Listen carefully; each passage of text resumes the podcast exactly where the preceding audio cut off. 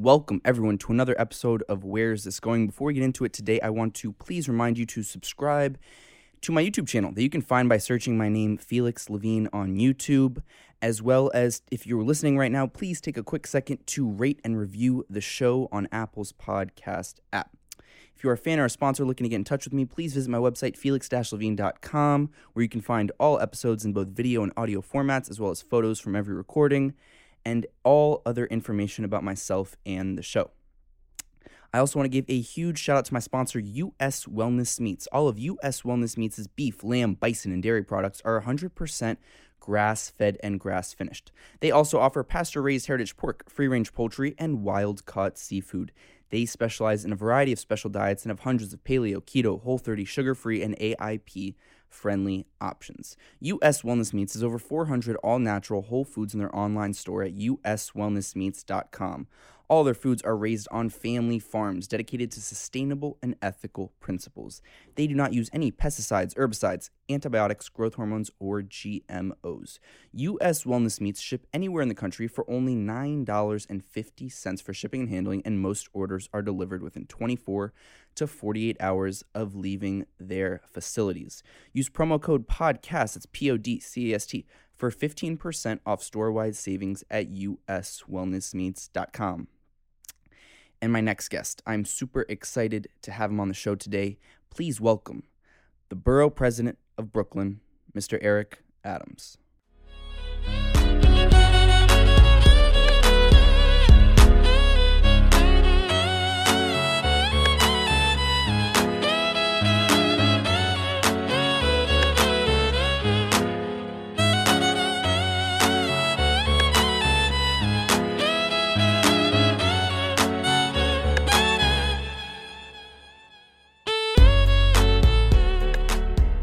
And we're live.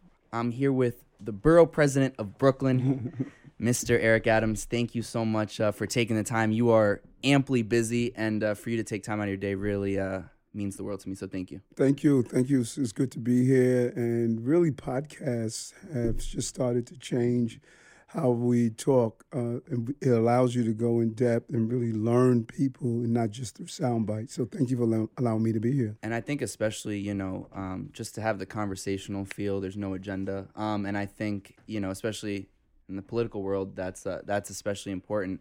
And also, before I even get into it, uh, you know, for me personally, this is just a big moment because I was born and raised in Brooklyn. So to have you on uh, means a lot to me. So thank you for that. Thank you. Um, I told you a few seconds ago. The first thing that I like to do uh, with every guest is see if there's a little tidbit, a little story, a little fact. You know, you've done a bunch of interviews over your time.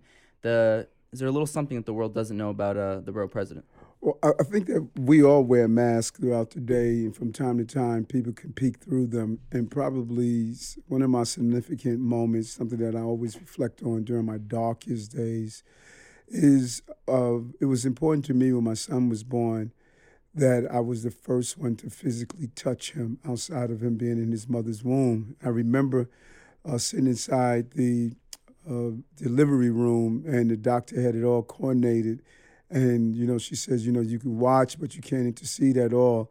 And when I saw his head comes uh, was coming out of his mother's womb, and the doctor reached for it, I grabbed her hand and I touched the tip of his head. I said, "Now you can finish the job." Wow. And you always you've always remembered Always, that. my darkest days when I'm going through a lot of despair, I'll just sit down and close my eyes and remember how it felt feeling the top of his head and feeling that life come into the universe. Even before he took his first breath, his dad touched him. And we describe that that emotion that you felt from from that moment that you think about all the time. all the time, uh, you know. And sometimes you're on this journey, and you could be beat down so much, you wonder while you're here and while you're doing what you do. And when I go into a meditation, I meditate in the morning, I meditation meditate in the evening, and that is part of the image that I think about and how powerful it, is to watch life come into the universe. And I'm just in this constant state of giving life to something. And the most important life I gave was, um, you know, that drop of sperm that created a young man that is in his mid 20s now. And it's just how we can continue to give birth to new ideas. Mm, that's beautiful. And so, you know, talking about that meditation that you do, uh, I think you do every day. Every day, twice a day. One in the morning when I wake up, and once before I go to bed. What does meditation look like for you? Uh, it's and that's a very good question because oftentimes people are caught up in this ooh, you know, Yeah. and it's not. It's it is about just allowing your brain to get out of the uh, fright and flight stage that we are in all the time. We are hardwired uh, to run from lions, tigers, and bears. Uh, the lion, tigers, and bears of yesteryears are now the interaction with our spouses, the interaction with our boss, someone cutting us off on the road. Uh, our body is not meant and built to be revved up all the time. And so, meditation to me is the opportunity to, when we're not revved up, when we're not running from the lion, tigers, and bears, we are in a healing place. And meditation is my healing moment. Just as uh, my physical body is healed, uh, I believe our spirit has an anatomy, and that spiritual anatomy needs to be healed also.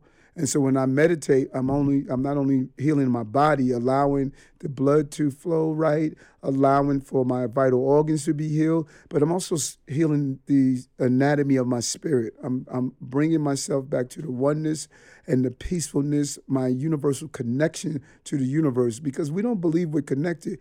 Uh, there was an amazing amazing experiment done in Geneva uh, several years ago, sometimes in the 90s, where they took two pieces of matter and divided it into two and made it seven miles apart. They impacted one piece of matter, and instantaneously the other piece was impacted also.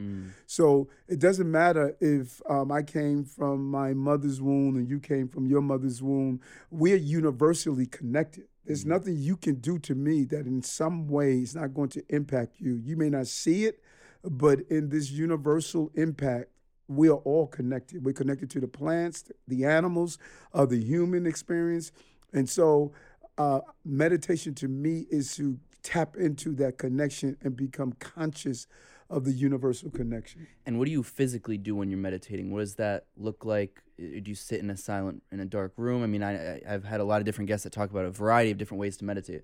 because there is a variety of ways to go internally in oneness. I particularly uh, will sit down uh, on a on the floor, cross my legs. Uh, you know, I like quiet. Sometimes I do it to music because I love uh, Middle Eastern music. Uh, I think in one of my lives I was Middle Eastern because it calls me. uh, but I like to just quietly sit down. Sometimes I, I have a mantra, something I would say over and over again, uh, and just allow myself just to focus on the presence. I would feel my body, I'll feel my hands, my feet.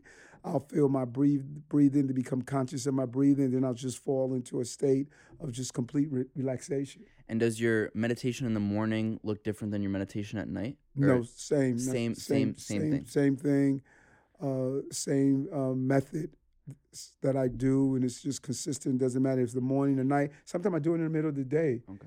Sometimes I will go through a traumatic experience or feel something that's traumatic, and I would just take a moment, to tell my staff, "Listen, I'm just gonna uh, just sit down for a while."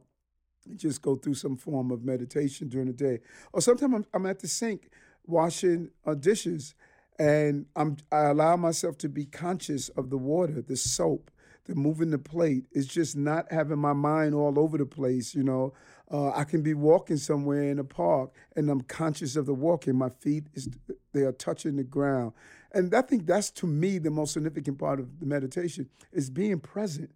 We fear the future, and we hate the past we spend our lives divided in those two places. So you have to ask, when are we in the present? Mm, you know, Right. and so we need to take moment, be in the present, and and that's asking me all the time.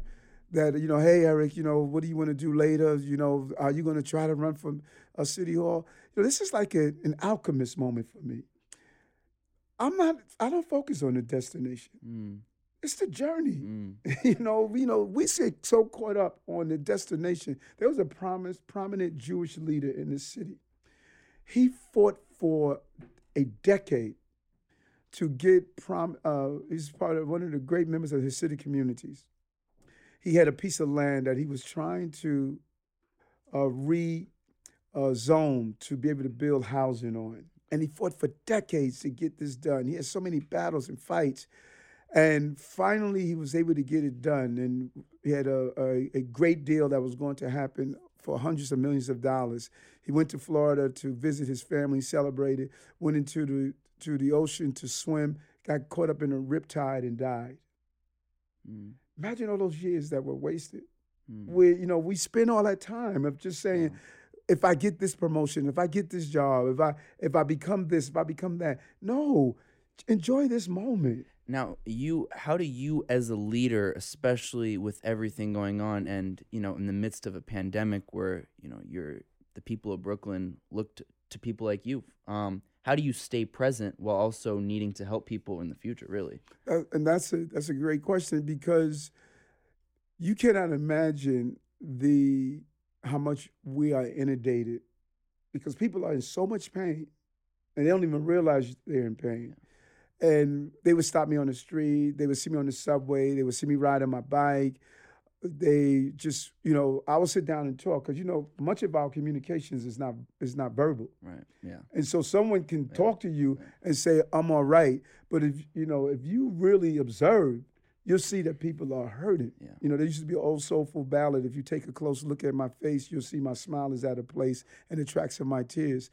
And what I must do is while I'm interacting with people with so much pain, housing, health, um, children arrested, going through domestic violence, living in a homeless shelter, I must uh, become conscious of their moment, but at the same time, I'm not good to anyone if I'm not good to myself. Mm. And I always keep the focus on you must stay centered because my day disaligns my spirit. And just like a chiropractor will realign your back when you're disaligned, meditation helps me realign my spirit from all of the pain and abuse that it receives during the day. And have you been able to, you know, over the past really three months, have even a second to take in what's going on. I mean, this is some of the most chaotic times really in our lifetimes really and you know in a position especially you in a position of power have you had just a second i mean and then you know we have pandemic and then all the you know race relations stuff going on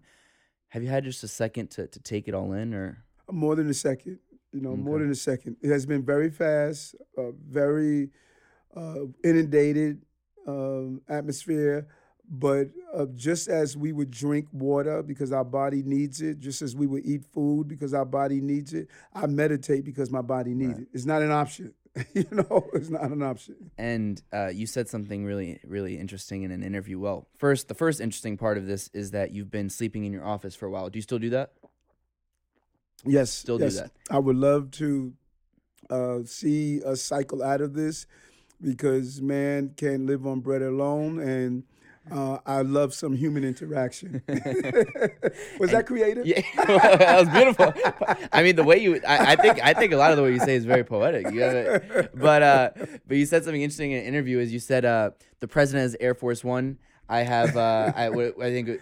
Uh, I, I, have, I have Borough Hall. One. I have I have right. Borough Hall or 209, uh, yeah, yeah, whatever. 209, 209, exactly. Joralemon one. Uh, um, but I think that's you know first that's and that's something that for me like I just looking up to a leader and someone who represents where I live. That's so powerful for me, um, especially in a time where a lot of us feel like the man in the in the White House is really not doing I mean, whatever. We're not gonna even get into that right now. you know what I mean? Like, let's not. Show, let's right? not. It's not. We could do like six episodes on that. But, but you know what I mean? It's it's beautiful to see at least people on a, on a more local level really care. You know, and that I think was such a powerful, um, you know, decision for you to sleep in your office and show people, you know, we're in a crisis. I'm here with you guys. Mm-hmm. For you, what's that experience been like? Not just actually sleeping in the office but your interactions with people and you know has that in in a lot of ways grounded you more? Do you mm. feel like you've been able to do more of what you've wanted to do? I mean kind of take me through this experience. That's, that's that, that is you, you're dead on. And uh, the i didn't know uh, that this was going to happen this way. This caught us caught us all off guard. And i remembered when we cut the staff loose to have them uh, go home and do their job, uh, telecommute, I remember instantly came in my mind September 11th and how uh, when I slept in the precinct after doing 12 hour tours, it kept me in the right frame of mind because we, we didn't know if terrorism was coming back. We were all afraid. Uh, we were all on high alert. And I saw that by sleeping in the precinct, I was able to just stay where I needed to be mentally. I wasn't bringing home trauma to my family. Mm. I was at the right frame of mind that, listen, we're in battle, let's keep ourselves here. And that immediately came to mind when the we shut down the city and we divided the city. And that's another conversation how we divided the city. We basically said in the city of New York that some New Yorkers, uh, their lives are more important than others. And I said, how do I tell the train operator to go out and ride the trains, the Uber delivery person, the school safety agent, the 911 operator, the doctors and nurses? How do I tell them, you go out in harm's way and remember, we didn't have PPEs for a lot back then. And you don't have food, you don't have childcare. How do I tell you to do that? And then I go home. Yeah. That's just not yeah. leaders, leaders, generals lead their troops into battle. They don't send them in and say, How was the war? And so my presence as the borough president, you should have, it was un- unbelievable the moments of sometimes I would go out to the schools and hand out masks to the school safety agents and they say, Is that the borough president? you know. Yeah. And or I would go to NYCHA and knock on doors and hand them masks and give them tips on how to survive coronavirus or deliver food to hospitals or be at some of the senior uh, locations give food. It was substantive because I was I was giving supplies to the front line, mm. but it was also symbolic. Right. You yeah. know, here your here your general is is with you in this battle. And that was important. So I said, instead of going home, coming back, going home, coming back, let me just get a couple of shorts, some underwears, some toothpaste, get a little mattress, and just get my little teddy bear and my little stuffed dragon and my and my Jets football. And let me just, you know, do it here at Borough Hall, man. I had my gym had my my NutriBullet, my Ninja, you know, all of my food, and I just said, you know what, we're gonna do it here, man. So it's been what, and the the real vision is that we cycled to another place in coronavirus, and then we hit this another place with the marches. Right. And a lot of people don't remember those first few days, that Friday, that Saturday there was some real stuff going on. Yeah. When I was down yeah. at the Barclays yeah. Center, when right I was driving, oh, when I went to Lafayette and I saw I a car burning, and then I get a call from the police department, the, the counterterrorism, to tell me about an element that was trying to burn down the city. So I had to be on the ground in a real way. What's what's going on in your head when you, especially let's talk about those first couple days of those protests that then went south. Uh, you know, especially right over here at Barclays.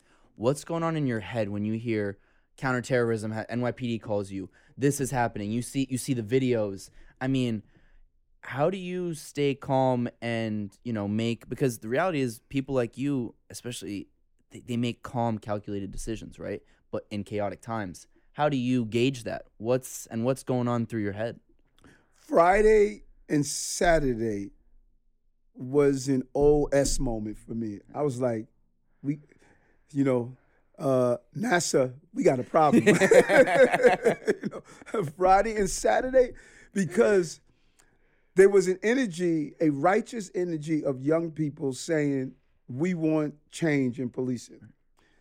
But there was an element that was attempting to hijack that. Right. And they were bad people. they were anarchists. Uh, they were they knew how to make Molotov cocktails. They were strategic in having uh, rocks in their backpacks. They were deployed to really create madness. Now, imagine one of them having a gun and shoot at the police from the crowd. Now we have all these innocent people. So we were it was a time bomb. And so we were successful in getting to people like Anthony Beckford, the head of Black Lives Matter, uh, Brooklyn. I called some of my 100 Blacks in Law Enforcement guys that were with me.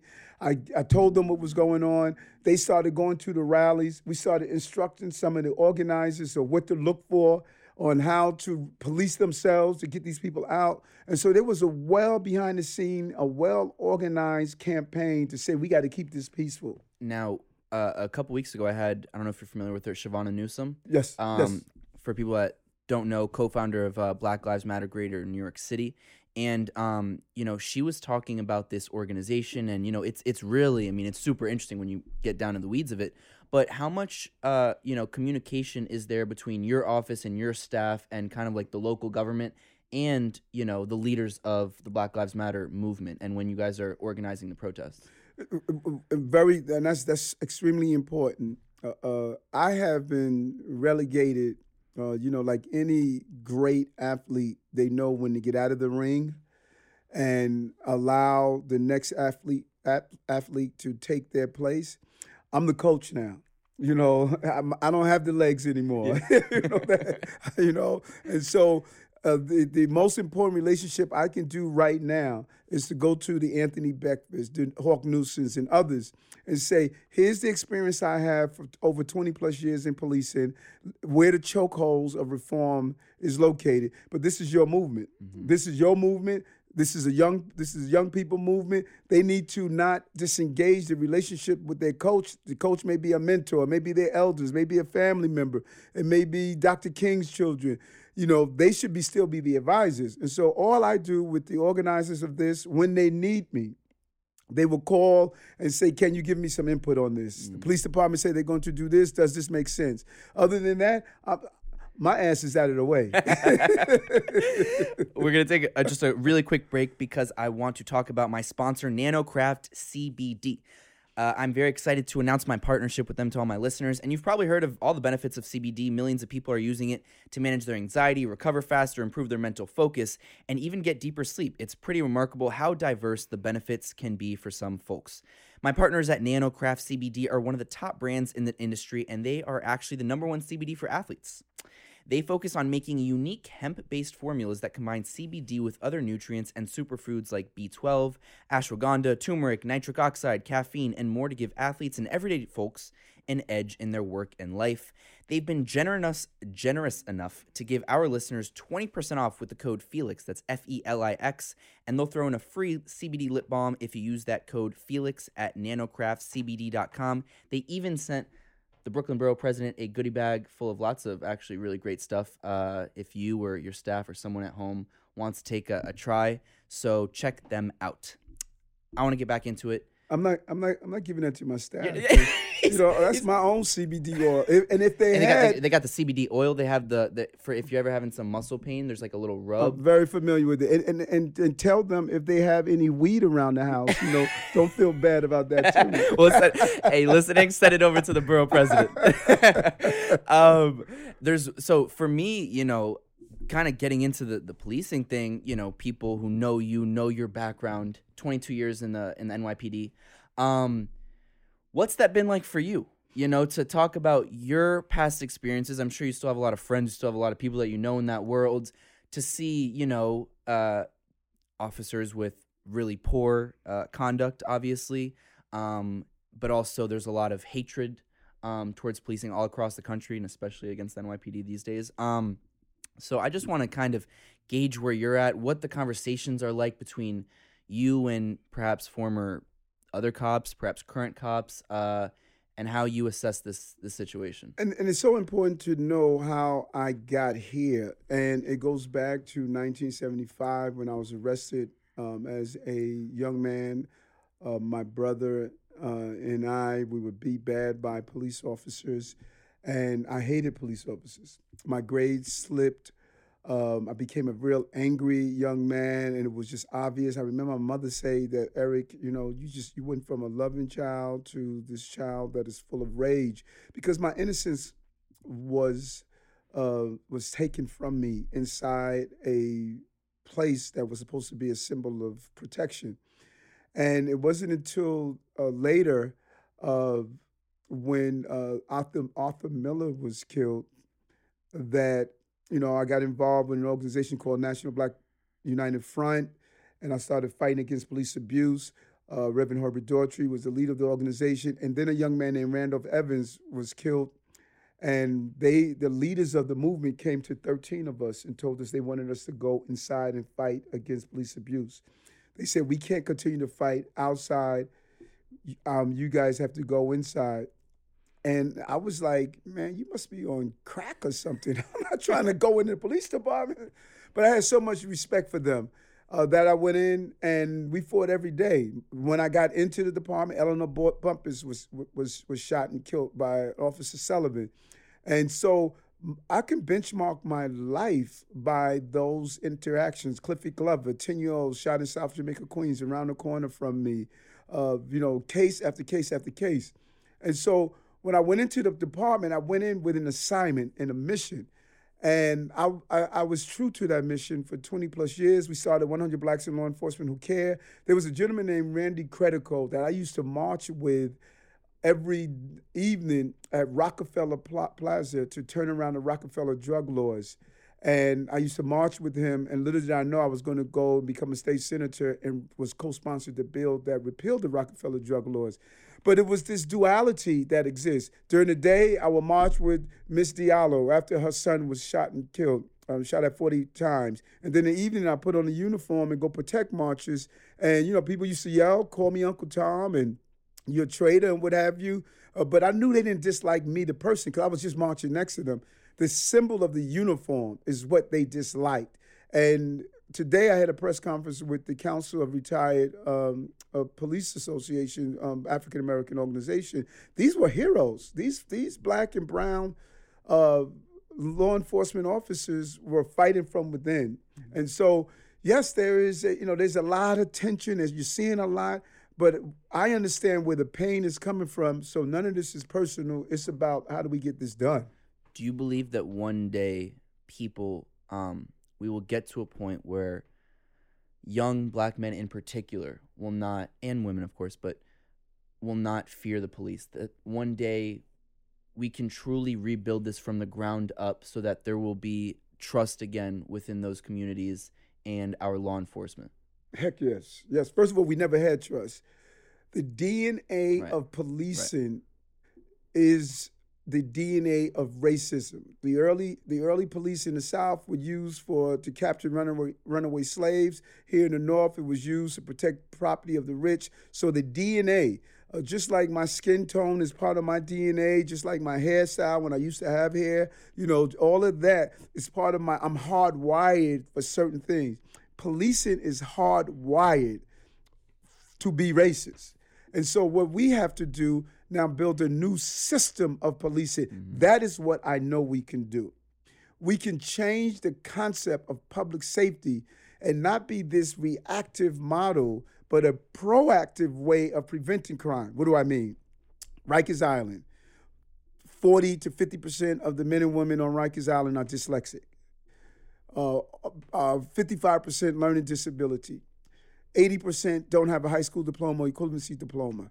So if we take the money in the police department, the billion dollars in the last four years in our budget, use that money to go after giving people real dyslexic um, uh, training and education so they can become productive citizens. They don't all of a sudden sit in the classroom and say, hey, I can't learn and I'm going to hang on the corner, sling drugs, and now I'm going to go do a stick up or robbery. So the goal is not to continue to try to close Rikers Island in the building we need to start closing the pipeline so we won't need a Rikers Island. Mm. That is what the call is about right now. And when we redefine policing, uh, use cure violence, use restorative justice, have community based interactions when someone does uh, uh, minor offenses. How do you resolve it with, within the community? Teaching communications. you know, it blows my mind that we don't know how to communicate. Yeah, no, it's true. You know, it's not. It's not. I'm gonna wait till you finish a sentence so I can tell you how wrong you are. And let me tell you something. A lot of people talk about the madness of Trump, which is madness, but we got a lot of nasty people walking around every day. Oh yeah. Go to Twitter. Uh, oh my god.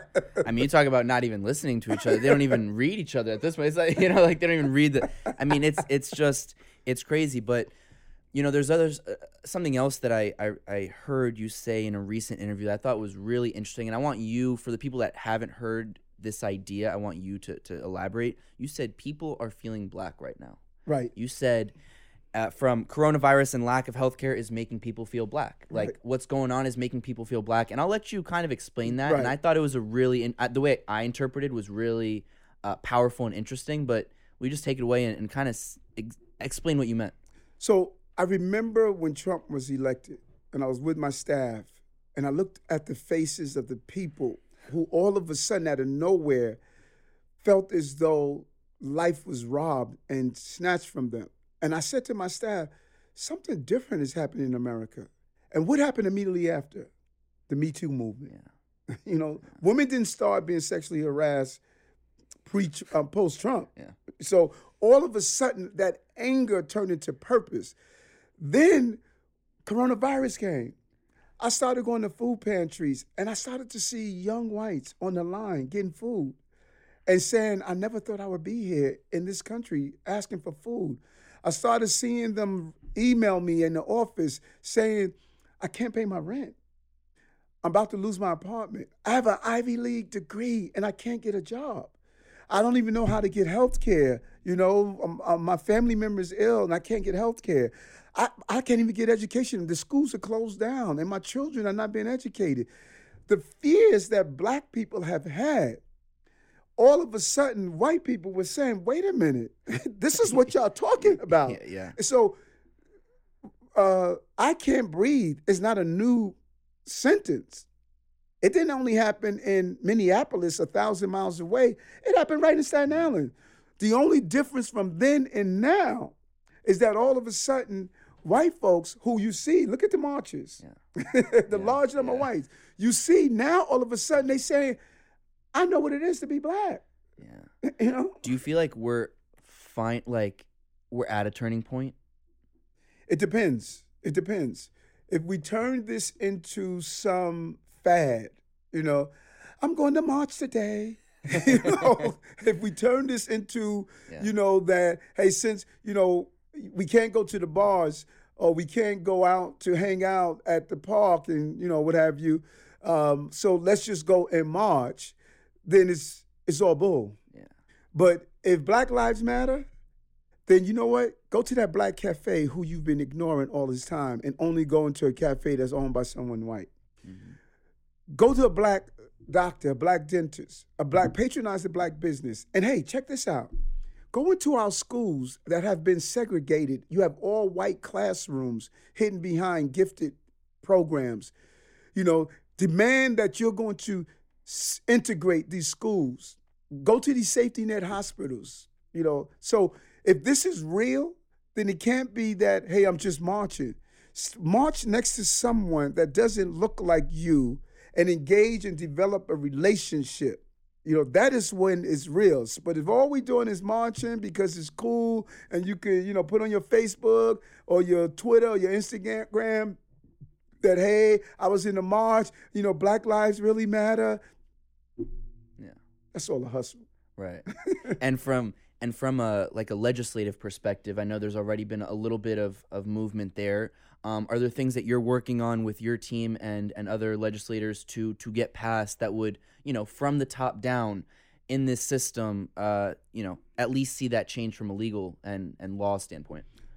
Yes, yes.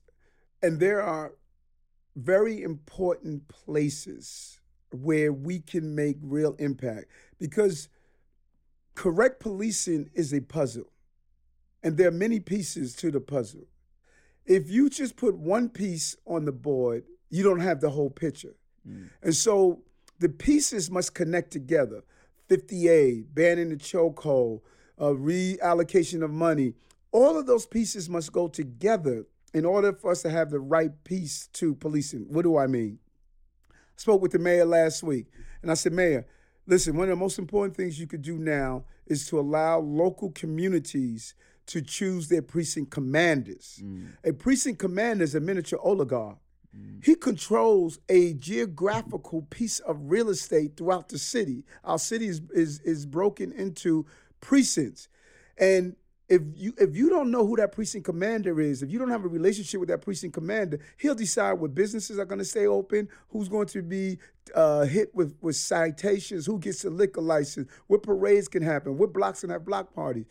So what I said to the mayor, let's put together a small committee of community boards, precinct councils, uh, local civic groups, and let them get three recommendations from the police commissioner and they interview the precinct commander and say, before you get this command of our community, tell us what your vision is for our community. Mm. Now, here's where the other piece to the puzzle come to this. 50A, historically, the community could not see the record of that precinct commander. Now with 50A, they can say, let us see your record. Let's see how many CCRBs you had. Let's see how many disciplinary issues you had. Mm. The office, the commander Edelman, who was with the officer that pushed the girl to the ground, he was standing right beside him. He did nothing.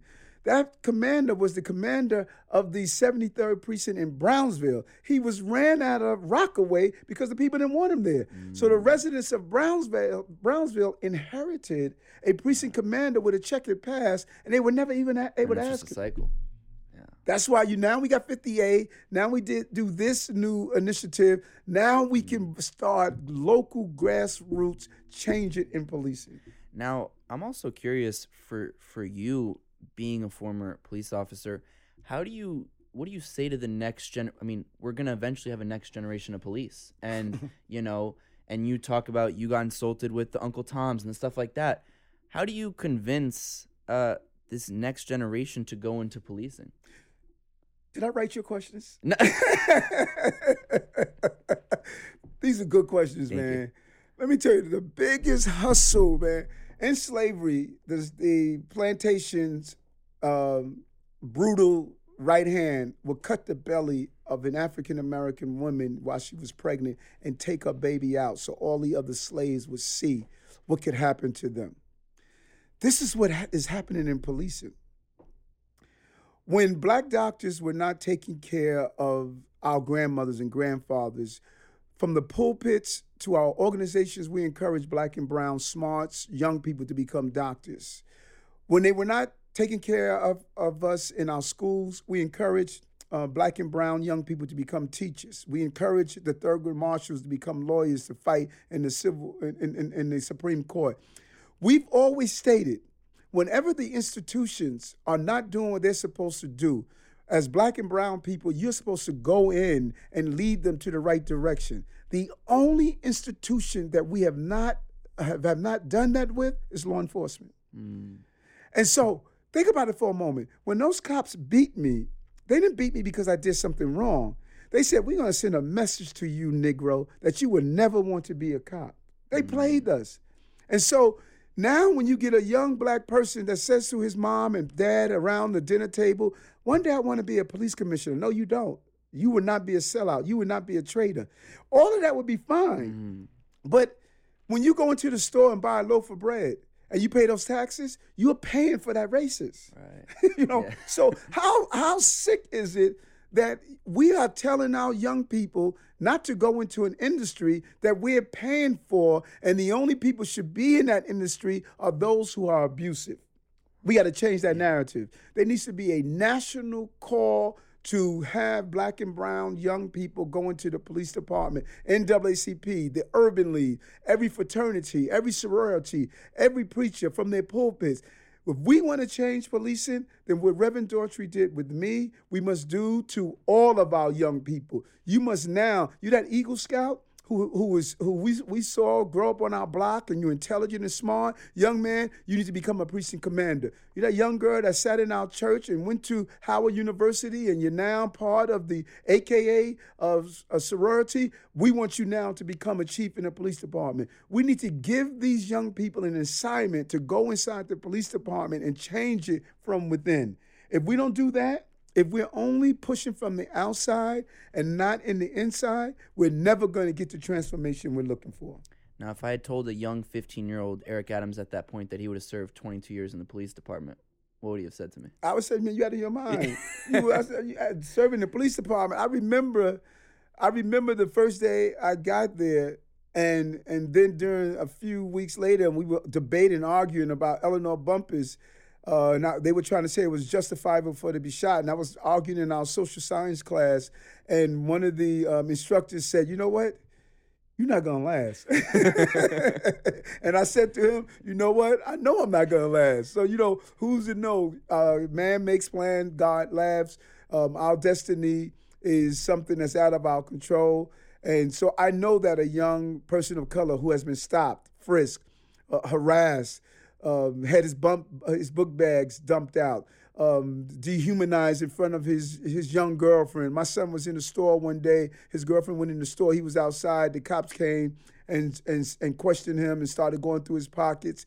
And he says, you know, my, my dad is the state senator. They said, so what? And she came out of the store. He's crying in front of her because he's just dehumanized. And I told shared with them, son, they want you to hate cops so you will never become a cop. Now, what are you going to do? Mm. you know? mm. Now, to wrap things up, do you ever think about legacy? I mean, hopefully we have so many more long years of healthy life. but do you ever think about, you know, I mean, police officer, New York State senator, Brooklyn borough president? We don't know what the future holds, but you know, when when it's all said and done, how do you hope Eric Adams is remembered?